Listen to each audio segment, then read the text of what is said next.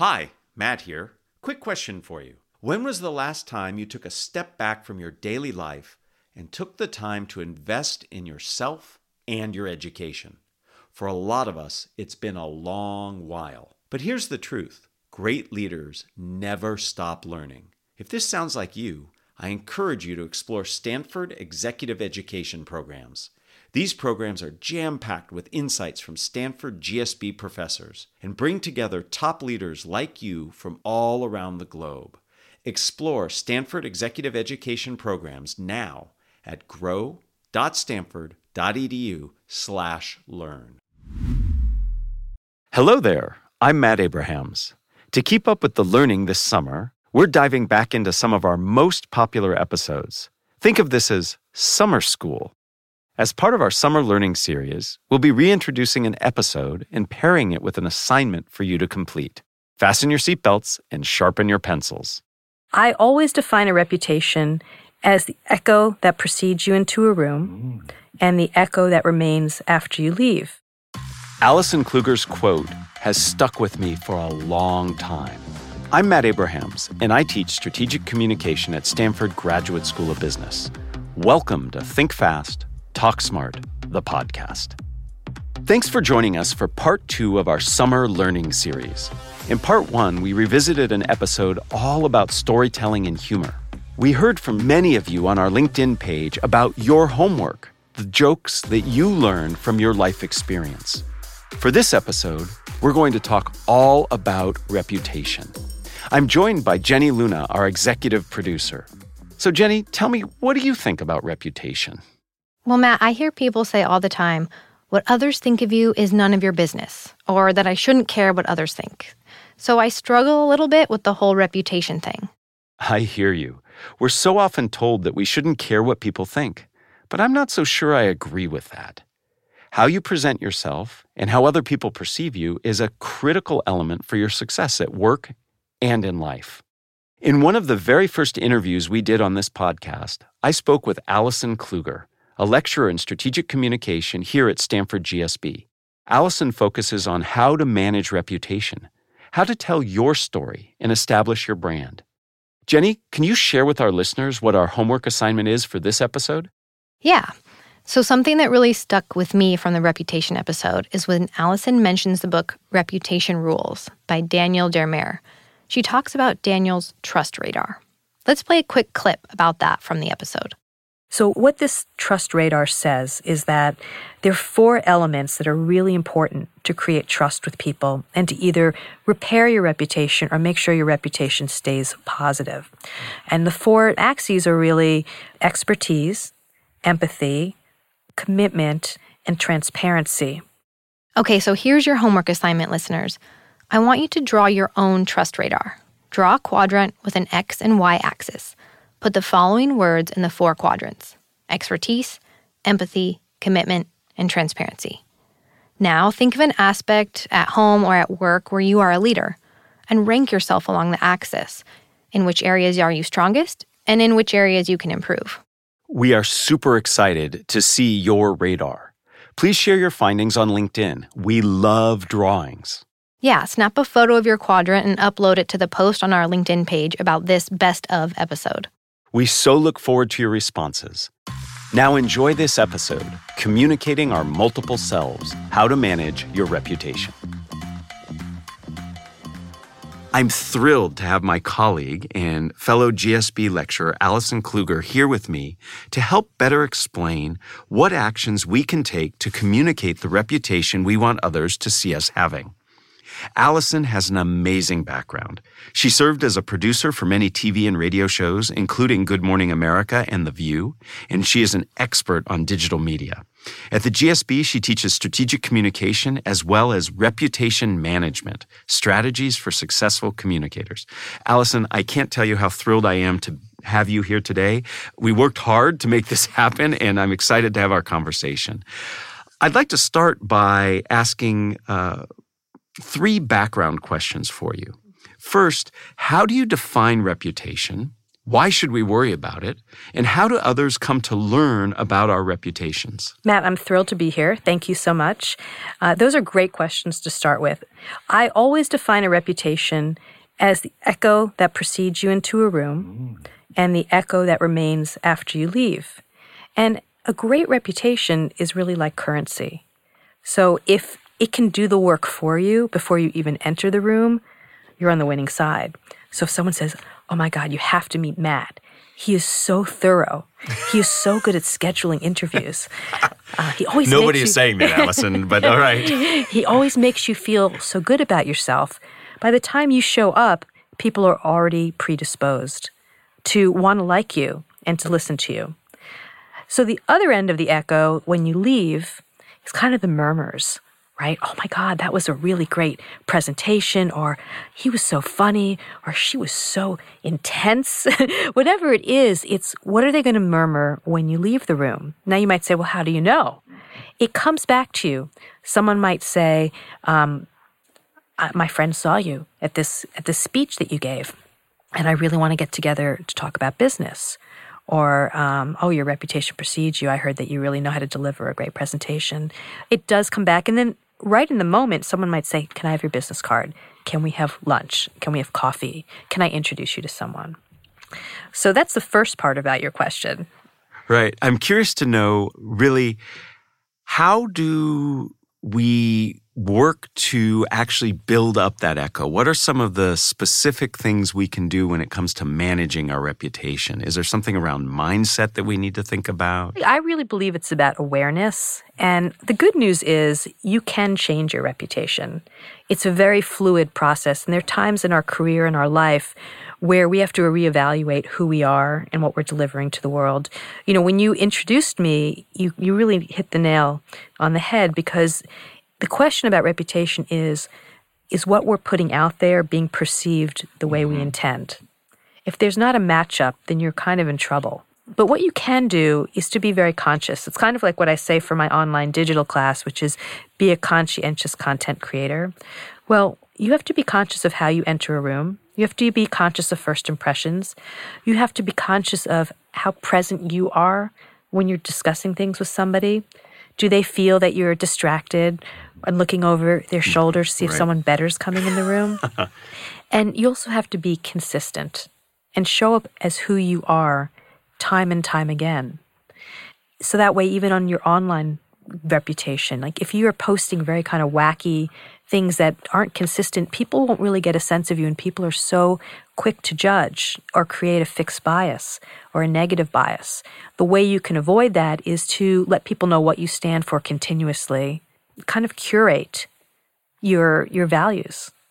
So it sounds like people need to be very mindful and thoughtful about what they want others to think and perceive of them and, and really sit down and think about in a detailed way here's how I want people to see me or here's what I stand for. And then once that's done, what do you recommend people do? How, how do you how do you then articulate that? Do you create some kind of catchphrase? Do you find certain causes to support? How does one demonstrate those values and themes that they've identified? It's a great question, Matt. I always worry about saying like what do you really do because you want to be as authentically you as possible. Sure.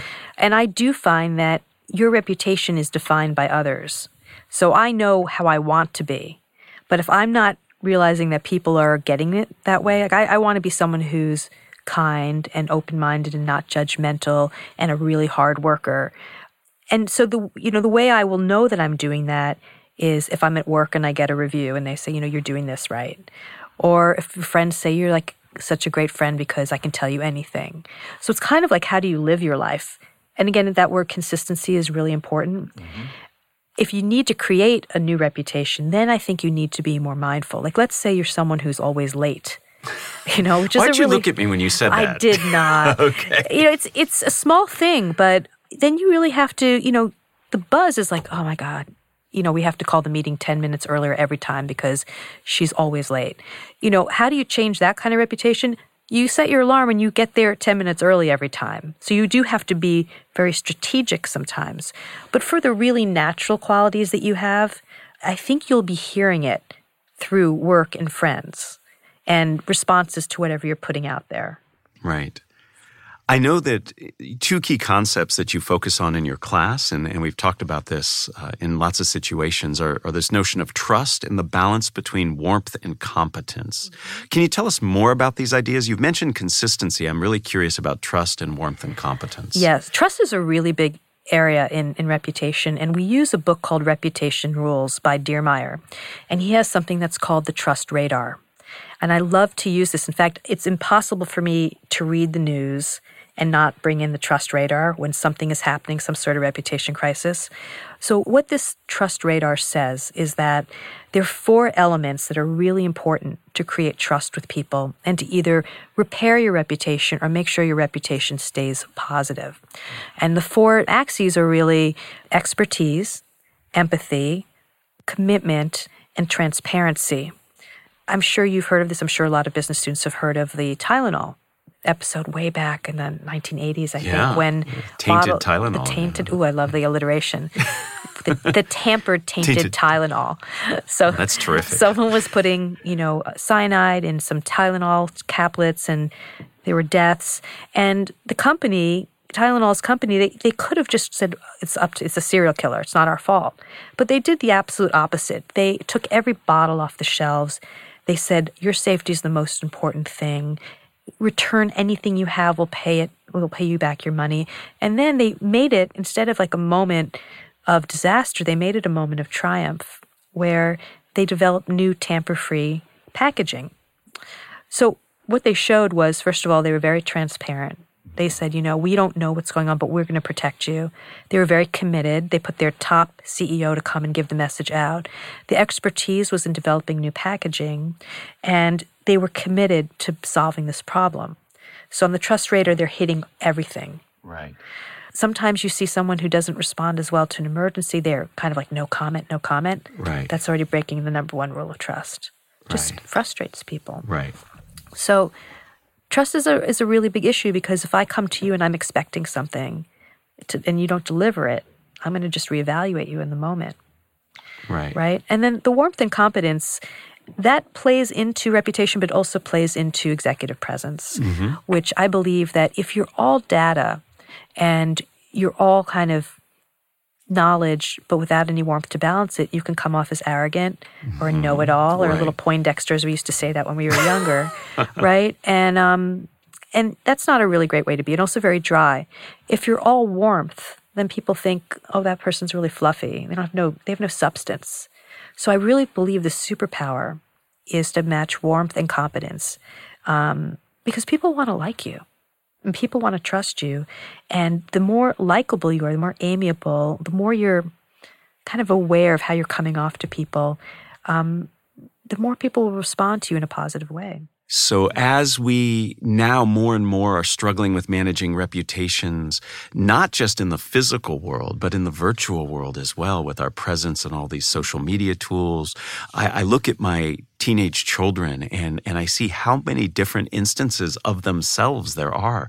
We were so lucky growing up. We only had to be who we were in front of people. We really right? were, and that was hard enough. It was hard. And so I'm curious, yeah. do you have any last bits of advice or guidance that you provide? I do. You know, I try to teach this to my kids. We have kids similar ages. Yeah. Um, the first thing I say is it's not what happens, it's how you choose to deal with it. Mm-hmm. Because things are going to happen, but it's it's kind of like it can be the worst moment of your life, or it can be a moment where you triumph, like I said, or you turn it around, or you accept it, or you do something of value.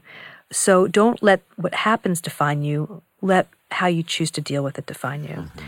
So I end each one of these with three questions, and I'd love for you. i have been dying to hear your answers to these three questions. So before we end, uh, let me ask the first here: If you were to capture the best communication advice you've ever received as a five to seven word presentation slide title, what would that be? I would say be comfortable with being uncomfortable. There's no way we're all going to be happy and comfortable 24 right. hours a day. And to have that expectation is really selling yourself short. So, my second question, uh, and this I'm also really fascinated to hear your answer. And uh, who is a communicator that you admire and why? You have had such variety of people you've interacted with. I'm curious to know who do you admire and why? Well, I, can I give two? Uh, For you, Allison, too. Nobody Thank else Thank but for you you. so much. Well, my first choice is Tyra Banks, who I teach a course with, um, because she is someone who is very underestimated. She's started as a supermodel. She's a brilliant businesswoman. She's a marketing genius. Um, but what I really love about her and what I've learned about her in the last kind of three and a half years of working with her is that she's very real. And she really has values that she stands up for and it kind of covers everything whatever she's talking to you. She's not afraid to be vulnerable. She's not afraid to uncover the warts that are beneath someone who has a standard of beauty. And she's also very free in sharing her struggles and how you storytell is really important as a communicator Uh-huh. so that's the real life thing. And then the other person who I just admire so much is Michelle Obama. When I heard her speech when she was campaigning for Hillary, I think I think I got chills. I don't think I've ever seen a better communicated presentation in my entire life.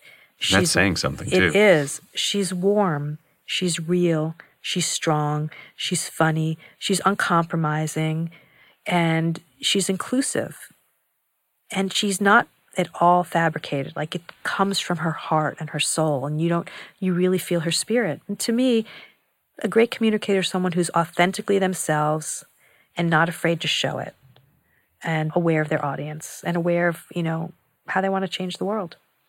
Both of those women are, are phenomenal communicators, and, and I think they represent very well the, the concepts you've talked about in terms of building trust, being authentic, warm, and also competent. So, my final question for you is what are the first three ingredients that go into a successful communication recipe?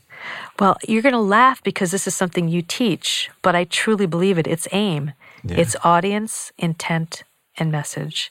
I don't care what whether you're going to be in a one-on-one meeting or a presentation or a job interview or wooing somebody, you need to know your audience. You have to understand where they're coming from and it's really putting yourself in someone else's shoes initially. And then what is the intent of this communication you're having with them?